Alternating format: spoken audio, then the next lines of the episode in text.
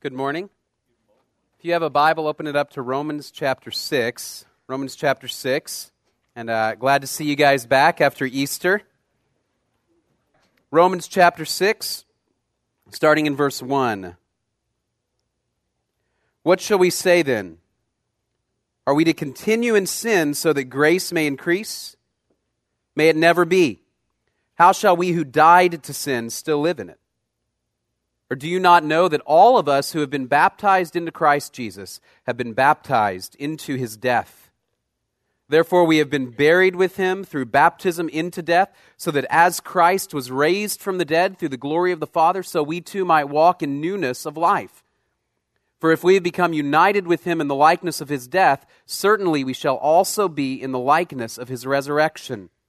Knowing this, that our old self was crucified with him, in order that our body of sin might be done away with, so that we would no longer be slaves to sin. For he who has died is freed from sin. Now, if we have died with Christ, we believe that we shall also live with him, knowing that Christ, having been raised from the dead, is never to die again. Death no longer is master over him. For the death that he died, he died to sin once for all, but the life that he lives, he lives to God. Even so, consider yourselves to be dead to sin, but alive to God in Christ Jesus. Therefore, do not let sin reign in your mortal body, so that you obey its lusts. And do not go on presenting the members of your body to sin as instruments of unrighteousness, but present yourselves to God as those alive from the dead, and your members as instruments of righteousness to God. For sin shall not be master over you, for you are not under law, but under grace. Would you pray with me? Our God, we rejoice with the words of the song that we just sang that Jesus, our Savior, paid it all. There is nothing left uh, that we need to pay for, no sin remaining that His death did not cover, that His resurrection did not defeat. And Father, we praise you that we have died with Christ if we believed in Him. And we have risen again, and we need no longer be under the authority or the dominion of sin in our lives. God, Give us wisdom as we study your word to understand what it has to say. Father, we pray that you would give us the minds and hearts to believe, and we pray you empower us to obey, to do what your word says, so that we can be transformed more and more into the image of Jesus Christ. Thank you. We pray this in Jesus' name. Amen.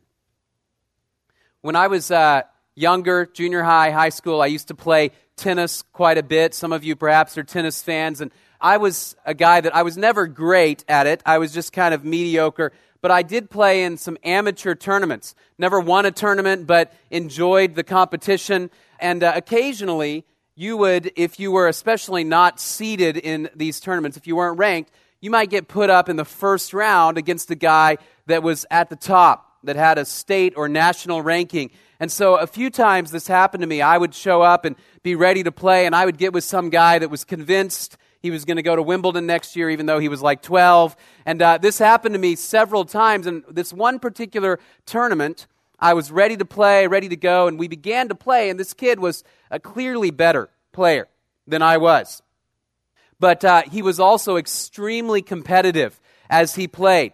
And every time he lost a point, it would make him angry. He would scream or yell or throw his racket or curse at me or something along those lines or at himself. At one point, he lost an entire game. Now, keep in mind, a set is six games. I won like two. Uh, he lost one or two in a row and he began to cry. Uh, now, after a while, this began to get under my skin a bit. I thought, you know, it's, it's just a match. He's beating me badly. Uh, this isn't Wimbledon or anything like that. And uh, after a while, what happened is he got so frustrated, I began to suspect that he was calling shots unfairly. In these amateur tournaments, you don't have a line judge always that stands right there. It's an honor system. You call the shots yourself. And I began to suspect that he was calling shots unfairly in his favor. And so, one of the things that you can do is go get a line judge. So, I went out to uh, where the headquarters of this tournament was or whatever and I said, Hold on just a second, I'll be right back. Came back with a line judge walked onto the court with the line judge, and something amazing happened. Soon as the line judge got there, this guy was suddenly a model of gentility and sportsmanship. He didn't throw a racket. He didn't say an unkind word. He didn't scream. He didn't cry. He was complimenting my shots even after he would beat me. Nice shot. Way to go. Very good. Right? And all of a sudden, he changed completely to the extent that uh, after a few minutes, the line judge said, There's really no problem here, and left. All right, at which point he began to ramp back up a little bit. And as I thought about that tournament in later uh, days and in later years, it made me realize something. The presence of the law was what kept this guy in line. Without the law keeper there, without the threat of consequences being removed from the tournament, forfeiting the match, without that threat, this guy was not going to behave. All right, It's, it's a basic principle of human nature that when we are under the threat of punishment or consequences, we tend to behave better than we would otherwise. Many of you have noticed that when you're on the road, uh, something happens when there's a police car driving in front of you, right? I've often wondered if police officers uh, deliberately go 30 miles under the speed limit just to see if everybody will stay behind them right? I would if I were a policeman, right? I would go, I'll just go five, see how many people will line up behind me, right? Because when we're under the threat of consequence, we tend to behave. It's our nature. Now, this poses a problem when we talk about the gospel, the good news of Jesus Christ. And the reason is because the gospel proclaims loudly and boldly that we are given eternal life freely. We need not work for it but it is in the death of Jesus Christ and his resurrection that we have eternal life. We talked about that two weeks ago, if you were here, that the gospel proclaims that the gift of eternal life is absolutely free. Now, the danger, of course, in preaching the grace of God in Jesus Christ is that some might choose to uh, abuse it. Some might choose to say, well, if I'm going to receive eternal life anyway, then why not, as it says up here, live like hell? and still go to heaven. Why would I bother to obey God? This is a problem that, believe it or not, the Christian church has faced since its inception. Uh, the first uh, major area in which they faced this issue was what do we do with those men and women who, under the threat of persecution, deny Jesus Christ? Like Peter.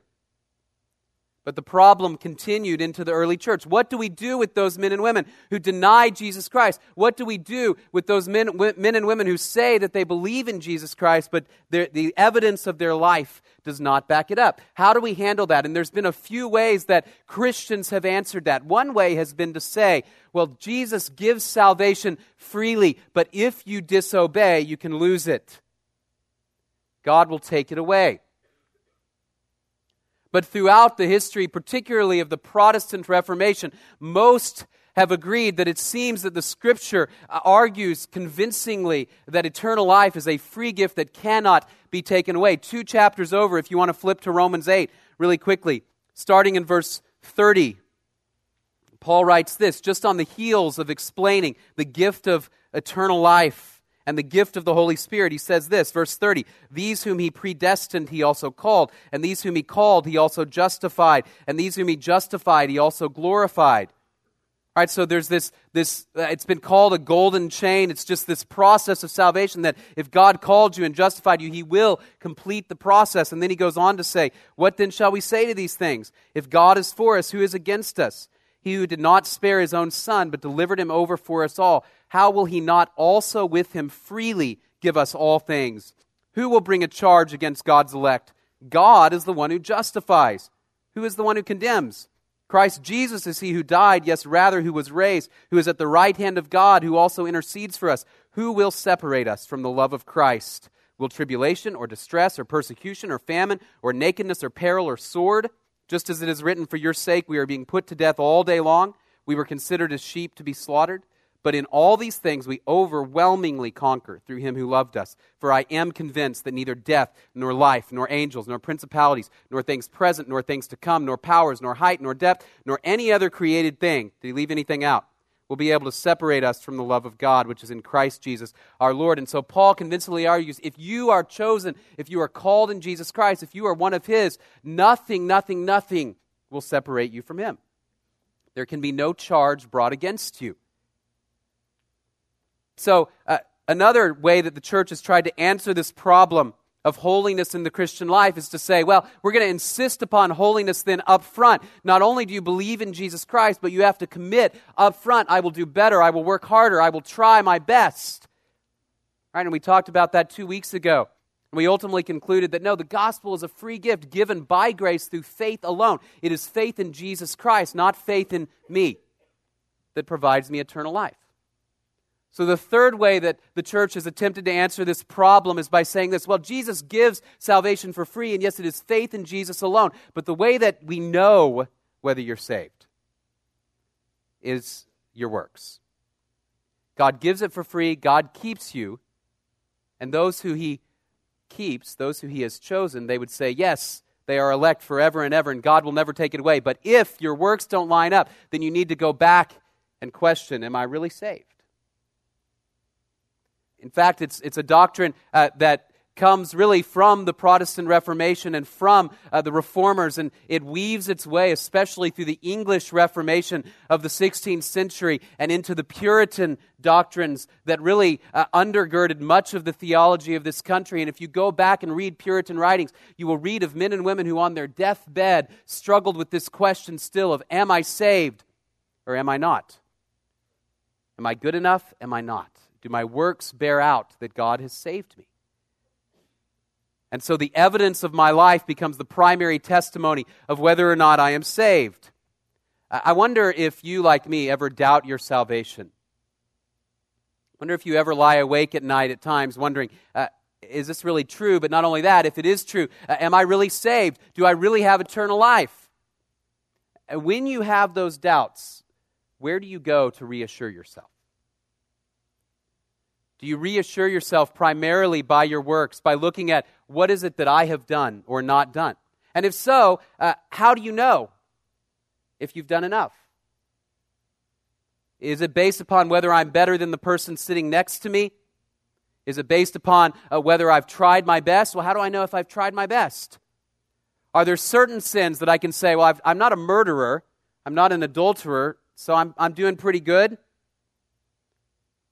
To what extent can I know, based upon my works, what, what is my spiritual state? Whether I will receive eternal life or not. What is the basis of your assurance? And there are those who would say, well, uh, consistent sin, habitual sin, is clearly evidence that you're not a Christian. How many of us consistently and habitually sin? You don't actually have to raise your hand, right? Nor do you have to tell us what they are. But I would say that most of us would say, yeah, I struggle with sins that just seem to continually trouble me and pull me down. How do I know? Well, we're going to look at that for a few minutes from the New Testament. What is the basis of assurance? And not only that, but what does the New Testament say about works, the relationship of works to the Christian life? And what I'm going to argue is this that works are a critical and necessary part of the Christian life, but I don't think they were ever intended to bear the weight of assurance of our salvation. I don't think we were ever intended to look back at what we do and say, based upon what I do, I can say I'm saved based upon comparing myself. Yeah, I look pretty good, or I don't look good compared to these people. I can determine whether I'm saved or not. Instead, I think we're intended primarily to look for assurance of salvation to the finished work of Jesus Christ. The death and resurrection of Jesus Christ, who died and rose again so that I can have eternal life. We're going to argue yes, a life of holiness is normative and expected and natural for a believer, but in some cases, for different reasons, that process might short circuit. And there are biblical illustrations. So let's dive into the scripture and we'll get as far as we can here. All right, the question I want to start with is this Why should Christians pursue good works? If I have eternal life, why should I bother to pursue good works? And we're going to see several reasons from the Bible. All right, the first one is simply this they are the appropriate response to the free gift of eternal life. Living as Jesus Christ has called me to live is the appropriate response to the free gift of eternal life. Romans 6, that we just read, Paul poses this question. He's just said, Look, where sin abounds, grace abounds all the more, and God lavishes on us his grace when we sin. And so the question is, well, why shouldn't I keep on sinning? And Paul's answer, interestingly, is not so that you can prove you're saved. Paul's answer is very simple you died to that. If you have identified yourself with Jesus Christ, then literally you laid down in the grave with him when he died, and when he rose again, you got back up out of the grave. And so if you are dead, you are no longer enslaved to the old master. All right? If I die, the government, the laws of this land have no more authority over me. I'm dead. I'm not under their authority. Paul says, Not only did you die, you rose again into a new realm. And that is the realm of God, ruled by Jesus Christ, empowered by the Spirit, where now you have the opportunity to do what you could not do before, which is please God with your life. So why would you crawl back in the grave? You died to that. And the appropriate response to the free gift of eternal life is to do and be who Jesus has called us to be, to reflect Jesus Christ. Ephesians 2:10 for we are his workmanship, created in Christ Jesus for good works, which God prepared beforehand that we should walk in them. It is God's purpose for us that we walk in good works. And this is following Ephesians 2 8 and 9 that we emphasized a lot a couple of weeks ago. The free gift of eternal life is given, but we are intended to walk in the way that God wants us to walk so that we reflect Jesus Christ. James 2 famous passage says, What good is it, my brothers, if someone says he has faith but does not have works? Can that faith save him? If a brother or sister is poorly clothed, clothed and lacking in daily food, and one of you says to them, Go in peace, be warmed, and be filled, without giving them the things needed for the body, what good is that? So also, faith by itself, if it does not have works, is dead. Now, I wish I had time to do a full, detailed exposition of James 2. If you would like one, you can find one on our website. Our senior pastor, Brian, Fisher just did one last semester. But in a nutshell, when we look at James 2, people have wrestled with this passage because they've said it seems like at face value it's saying you need works plus your faith in order to be saved. And in fact, I would argue that is exactly what it is saying, except uh, when we see the word saved in the New Testament, it has a variety of contexts. And you always have to ask the question saved from what? Saved for what? Sometimes this word, this Greek word saved, is used literally for physical salvation. Someone's drowning and they say, Save me. Right? They don't mean take me to heaven. They don't want that. They don't want to die. They want to be pulled out of the water. Sometimes it means physical healing. Sometimes it means the fullness and the completion of your salvation, meaning not just eternal life, but also you walk in works. Here in this context, as you read the context, it's clear James is saying, Save me from what? Save me from a faith that ultimately is useless, that doesn't bear the fruit that God intends for it to bear. Useless to whom? Useless to this guy, this brother or sister who says, I need help. And you say, hey, go in peace. Good luck. The proper response to eternal life is to walk as God has called us to walk. Look at it this way Mother's Day is in a few weeks, right? Most of you are probably, did you know that? You should know that. Yeah, okay. I saw a couple people go, what? Okay. It's coming up, right? Most of you are going to do something for your mom. You're going to buy her a card. You're going to take her to lunch. You're going to give her a gift. You're going to tell her how much you appreciate her. Why? Because even if she's done nothing else for you in your life, she carried you inside of her body for nine months. And then she went through agonizing pain to deliver you into this world. Maybe she reminds you of that from time to time if your grades are getting low right? Or if you say something to her that she does not like, even if she's done nothing else for you. And so you say, out of appreciation for her, out of love for her, the appropriate response is what? Gratitude, respect, submission. Now, it may be that at times uh, you frustrate her, you make her crazy. It may be at times, uh, as you were a teenager, you rebelled against her authority. It may be even right now there's a strained relationship between you and mom, but mom can't put you back. Right? Mom can't take you back to the baby store. She can't snap her fingers and go, You're gone. And you poof, you're gone. Right? Nonetheless, to demonstrate ingratitude and disobedience to her is completely at odds with the gift she's given the gift of life. To demonstrate ingratitude and disobedience to God is completely at odds with what He has called you for. It is the appropriate response to eternal life, the free gift, to say, I want now to reflect the glories and the love and the mercy of the God who saved me. Doesn't necessarily mean it will inevitably happen, but it is the appropriate response. So, biblically, we pursue good works because they are the appropriate response.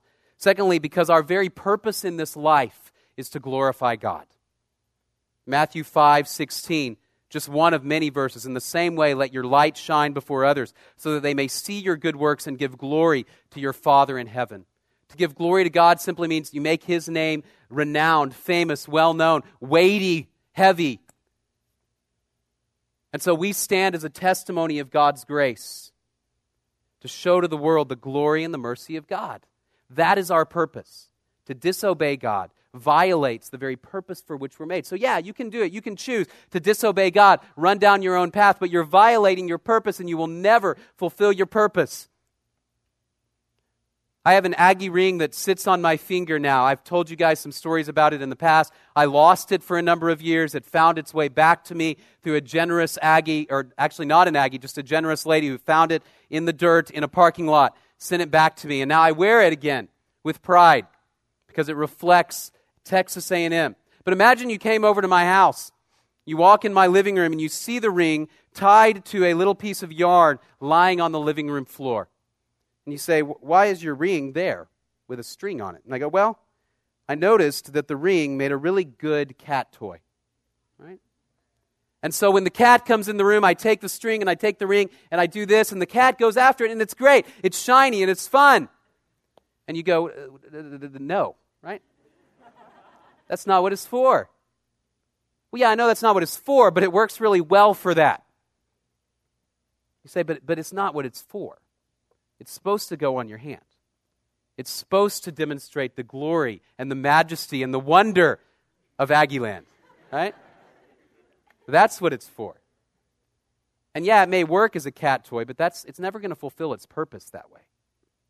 You can use your body and your mind and your heart for violence and immorality and destructive things. That's the second half of Romans 6, in fact. But the reality is, you will never fulfill the purpose for which God made you, which is to be a testimony to His glory. You've been made for a purpose, and it is to glorify God. Our life's purpose is to glorify God. Thirdly, we receive reward for persevering. 2 Timothy chapter 4 verses 7 through 8. Paul says this I have fought the good fight. I have finished the race. I have kept the faith. Henceforth, there is laid up for me the crown of righteousness, which the Lord, the righteous judge, will award to me on that day, and not only to me, but also to all who have loved his appearing.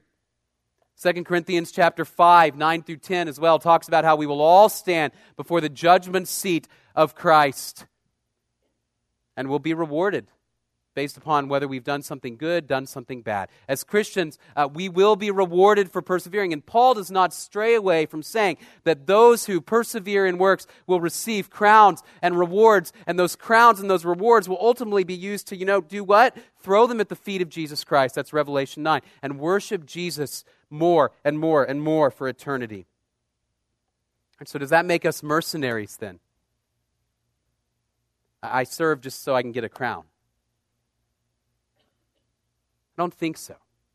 And the reason is because the reward itself is found in worshiping my Savior more and more and more. The reward itself, uh, as we see in some of Jesus' parables, may be that I get the opportunity to reign with Him and to represent Him to a greater degree in His kingdom. And so the reward itself follows naturally from my passion and drive in life to glorify Him. Think about it this way, gentlemen. Perhaps today, perhaps someday in the recent past or in the near future, you spot a young lady and you fall in love with her. And you decide, I'm going to uh, marry this woman. I want to pursue a relationship with this woman. I want our lives to be intertwined. And you want to marry her. And you hope that when you marry her, she will make love to you. Right? That's your hope. It's just in the back of your head. Maybe you don't talk about it a whole lot but it's there. Let me ask you a question Does that make you a mercenary? Does that make you a person that says, uh, now, you know, really, I, I just, that's all I want? Now, if you were that person, that'd be a problem. But if in the course of this relationship of love and joy and marriage, you say, I want to consummate that relationship through a sexual relationship with my wife, that's the normal and natural and expected response of those who fall in love and get married. It's even called for in the scripture. We can look at other passages later if you're interested in those, but it's called for in the scripture. So, do you call somebody a mercenary because they say, This is what I want in my marriage relationship? No. It's the normal and natural and expected reward of two lives coming together Now, if you married her for your money, if you married her solely for this reason, then we'd say there's a problem. But to expect reward as the natural consequence of something great, no, it's not wrong. C.S. Lewis puts it this way Indeed, if we consider the unblushing promises of reward and the staggering nature of the rewards promised in the Gospels, it would seem that our Lord finds our desire not too strong, but too weak. We are half hearted creatures, fooling about with drink and sex and ambition when infinite joy is offered us like an ignorant child who wants to go on making mud pies in a slum because he cannot imagine what is meant by the offer of a holiday at the sea. We are far too easily pleased. We must not be troubled by the unbelievers when they say this promise of rewards makes the Christian life a mercenary affair. There are different kinds of rewards.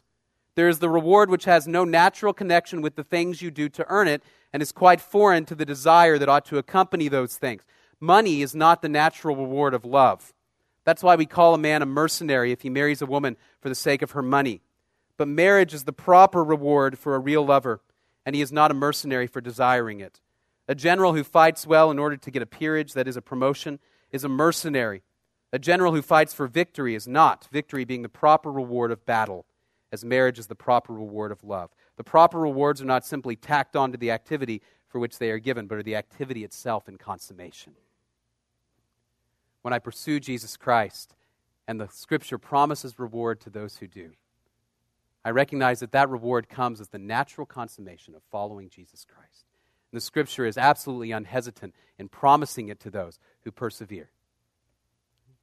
Not only are there rewards for persevering, there's also discipline and punishment for disobedience discipline and punishment for disobedience. A couple of passages. 1 Corinthians chapter 5, writing to a very troubled church, Paul writes, It is actually reported that there is sexual immorality among you, and of a kind that is not tolerated even among pagans. For a man has his father's wife. And you are arrogant. Ought you not rather to mourn? Let him who has done this be removed from among you. For though absent in body, I am present in spirit, and as if present, I have already pronounced judgment on the one who did such a thing. When you are assembled in the name of the Lord Jesus and my spirit is present with the power of our Lord Jesus, you are to deliver this man to Satan for the destruction of the flesh, so that his spirit may be saved in the day of the Lord. So this man undergoes some kind of uh, distance, uh, perhaps a, a separation from the church, and perhaps a physical punishment. Why? So that his spirit may be saved, to bring him to a place of sorrow there's discipline. 1 Corinthians 11 For anyone who eats and drinks without discerning the body eats and drinks judgment on himself. That is why many of you are weak and ill, and some have died. But if we judged ourselves truly, we would not be judged. But when we are judged by the Lord, we are disciplined so that we may not be condemned along with the world. All right, uh, the discipline that's going on here is these men and women are using the Lord's Supper as their own personal gluttonous feast. And Paul says, God is judging you. He's not judging you by taking away your salvation. What is he doing? He's judging you by putting some of you to death. He's judging you by making some of you sick. He says, You'd best heed the discipline of the Lord. There is discipline and judgment even on believers that doesn't entail losing their salvation, but might entail loss of fellowship with other believers, loss of fellowship with God, uh, physical illness, and even death for those who disobey. This is why I think Peter can say in 2 Peter that for those who have known Jesus Christ and then they walk away, he says the last state is worse than the first. And I think what he means is that there's a special misery for those who know Jesus Christ but then choose to disobey. Because of the conviction of the Holy Spirit in your heart, because of the discipline that God will place upon that person's life. So clearly, as we see from Scripture, there are all kinds of exhortations toward living a holy life, all kinds of reasons toward living a holy life. And yet, yet, we do see in Scripture that there are places where the process seems to break down. Are there Christians in the scripture who seemingly fail to persevere well, fail to do well, fail to live their life fully and completely and increasingly for the glory of God? And the answer to that, if you read the Word of God, would have to be yes. There are genuine Christians who seem to fail. Let me give you a few passages. 1 Corinthians chapter 3. According to the grace of God given to me, like a skilled master builder, I laid a foundation, and someone else is building upon it. Let each one take care how he builds upon it, for no one can lay a foundation other than that which is laid, which is Jesus Christ. Now, if anyone builds on the foundation with gold, silver, precious stones, wood, hay, straw, each one's work will become manifest, for the day will disclose it, because it will be revealed by fire. And the fire will test what sort of work each one has done. If the work that anyone has built on the foundation survives, he will receive a reward. If anyone's work is burned up, he will suffer loss, though he himself will be saved, but only as through fire. So you have a discussion of a person they build with nothing valuable. Paul says, yeah, he'll be saved, but as through fire. Watch everything in your life go poof. That's a judgment.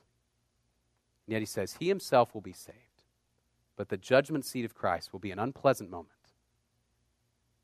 You see all the work of your life burn up. 1 Timothy 1. This charge I entrust to you, Timothy, my child, in accordance with the prophecies previously made about you, that by them you may wage the good warfare, holding faith and a good conscience. By rejecting this, some have made shipwreck of their faith, among whom are Hymenaeus and Alexander, whom I have handed over to Satan, that they may learn not to blaspheme. Seems to indicate men that at one point had faith, their faith, and yet they've made a shipwreck of it. And it says very, very distinctly here the way they've done that is they've rejected They've turned away. They've repudiated what they once held dear. Paul says they're going to undergo judgment. If you look at the Old Testament, you see men like Solomon.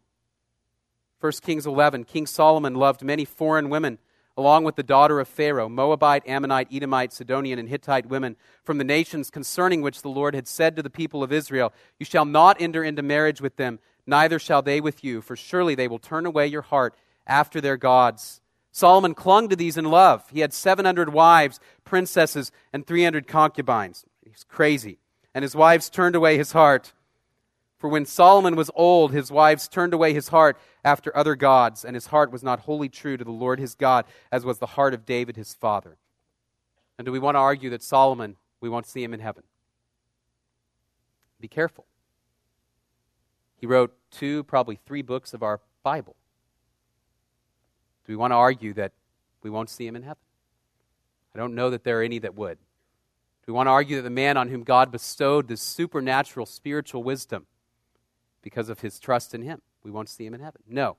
Solomon was a man that I believe we'll see one day if we believe in Jesus, but he's a man who failed badly at the end of his life. David, man who committed murder and adultery. Moses, man who disobeyed God to the extent that he was not able to enter into the promised land. And yet these are upheld as heroes of the faith when we get to Hebrews 11. So, yes, it seems that there are men and women who genuinely trust God, genuinely trust Jesus Christ, but fail, and fail badly, and fail for a long time. Think about it this way what's the Aggie honor code? An Aggie does not what? Lie, cheat, steal, tolerate those who do. You ever done any of those things? You ever lied? Right? Nobody? Nobody? No. Okay. So the whole group is lying to me right now. All right? You ever lied? You ever cheated on anything? You ever stolen anything? Certainly you've tolerated those who've done it, right? I've done it. You haven't stoned me or kicked me out yet, right? You're tolerating me. Are you an Aggie? Careful how you answer. So, what's the point of the honor code? I'm not going to take away your Aggie card if you ever told a lie. What does it mean? Means that it's completely inconsistent with the character of an Aggie. When you do those things, you're not acting like an Aggie. You're not living as an Aggie. But you know what? I still have the diploma on my wall, even though I failed. Scripture says, yeah, when you disobey God, you're living out of sync with the character of God. You're dishonoring God. You're not fulfilling your purpose. But the basis of our assurance of salvation is the finished work of Jesus Christ. So I have a person come to me and they're struggling in a particular area and they're sinning and there's some bad, deep sin in their life. I will tell you the first thing I'm going to ask them is, What does it mean to you to be a Christian? What have you trusted in? They tell me, I've trusted in Jesus Christ, at his death and resurrection for forgiveness of sins and eternal life. and I believe in that, then from there I'm going to assume this is an individual who is a believer in Jesus Christ, but something's gone wrong. So now we begin to talk about the consequences for disobedience. We begin to talk about the problems that they're going to face. We begin to talk about the rewards for obedience, the fulfilling of their purpose. And I treat this person as a believer in Jesus Christ who needs exhortation and maybe discipline. But I would encourage you as you interact with men and women and as you interact with yourself to know whether or not I am saved. And we're going to see a passage in a minute. The scripture continually takes us back to the finished work of Jesus Christ. If you have the Son, you have life. If you don't have the Son, you don't have life. All right? Scripture is very clear. So, why does this matter? Why does this make a difference quickly as we finish up? First reason I think it matters is this growth comes from security. Growth comes from security. In Hebrews, the author of Hebrews is dealing with a group of people that seem stuck. They seem stuck in the uh, basics of the Christian faith. he says, We have much to say, and it's hard to explain since you have become dull of hearing. For though by this time you ought to be teachers, you need someone to teach you again the basic principles of the oracles of God. You need milk, not solid food. For everyone who lives on milk is unskilled in the word of righteousness, since he is a child. But solid food is for the mature for those who have their powers of discernment trained by constant practice to distinguish good from evil. Therefore, let us leave the elementary doctrine of Christ and go on to maturity, not laying again a foundation of repentance from dead works and of faith toward God, and of instructions about washings, laying on of hands, the resurrection of the dead, and eternal judgment. That's Hebrews 5 11 to 6 2. I think what the author is getting at is move on to maturity, and I fear the danger if I continue to tell people, look to your works to determine if you're saved rather than to the finished work of Jesus Christ is it creates an instability that keeps me centered only on this question of am I in or am I out?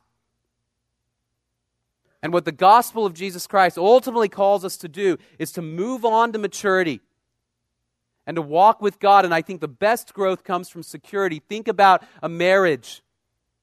Do the best married couples, the best lovers in marriage you know, are they undergirded by a foundation of saying, if you do not do the dishes, I'm out of here? Does that create security? Or does that create instability and fear? Growth comes from security, from unconditional love, which is what Jesus Christ has offered us. And security comes from the finished work of Jesus Christ. 1 John 5. And this is the testimony that God gave us eternal life. And this life is in his Son. Whoever has the Son has life. Whoever does not have the Son of God does not have life. I write these things to you who believe in the name of the Son of God, that you may know that you have eternal life. Security comes from the finished work of Jesus Christ. Reason that I am here in ministry, the reason that I decided to pursue this as a vocation is because I have a passion to see men and women grow spiritually, to walk with God, to really embrace the purpose that God has set out for your life, which is to glorify Him and to reflect Jesus Christ. I pray all the time that an army of young men and women from this campus and from this community will go forth into the world and proclaim the excellencies of the mercies of Jesus Christ who called you from darkness into light. And I also passionately believe that the best foundation for that is laid in trusting in the finished work of Jesus Christ. So, can a Christian sin, disobey God, and still receive eternal life? Yes, but it's tragic. Because you reap consequences and discipline, and you miss the very reason God has placed you on this earth. And ultimately, the reason God has placed us here is daily moment by moment, we reflect Jesus Christ, and to everyone we know, we go back and we say, Do you know what Jesus did?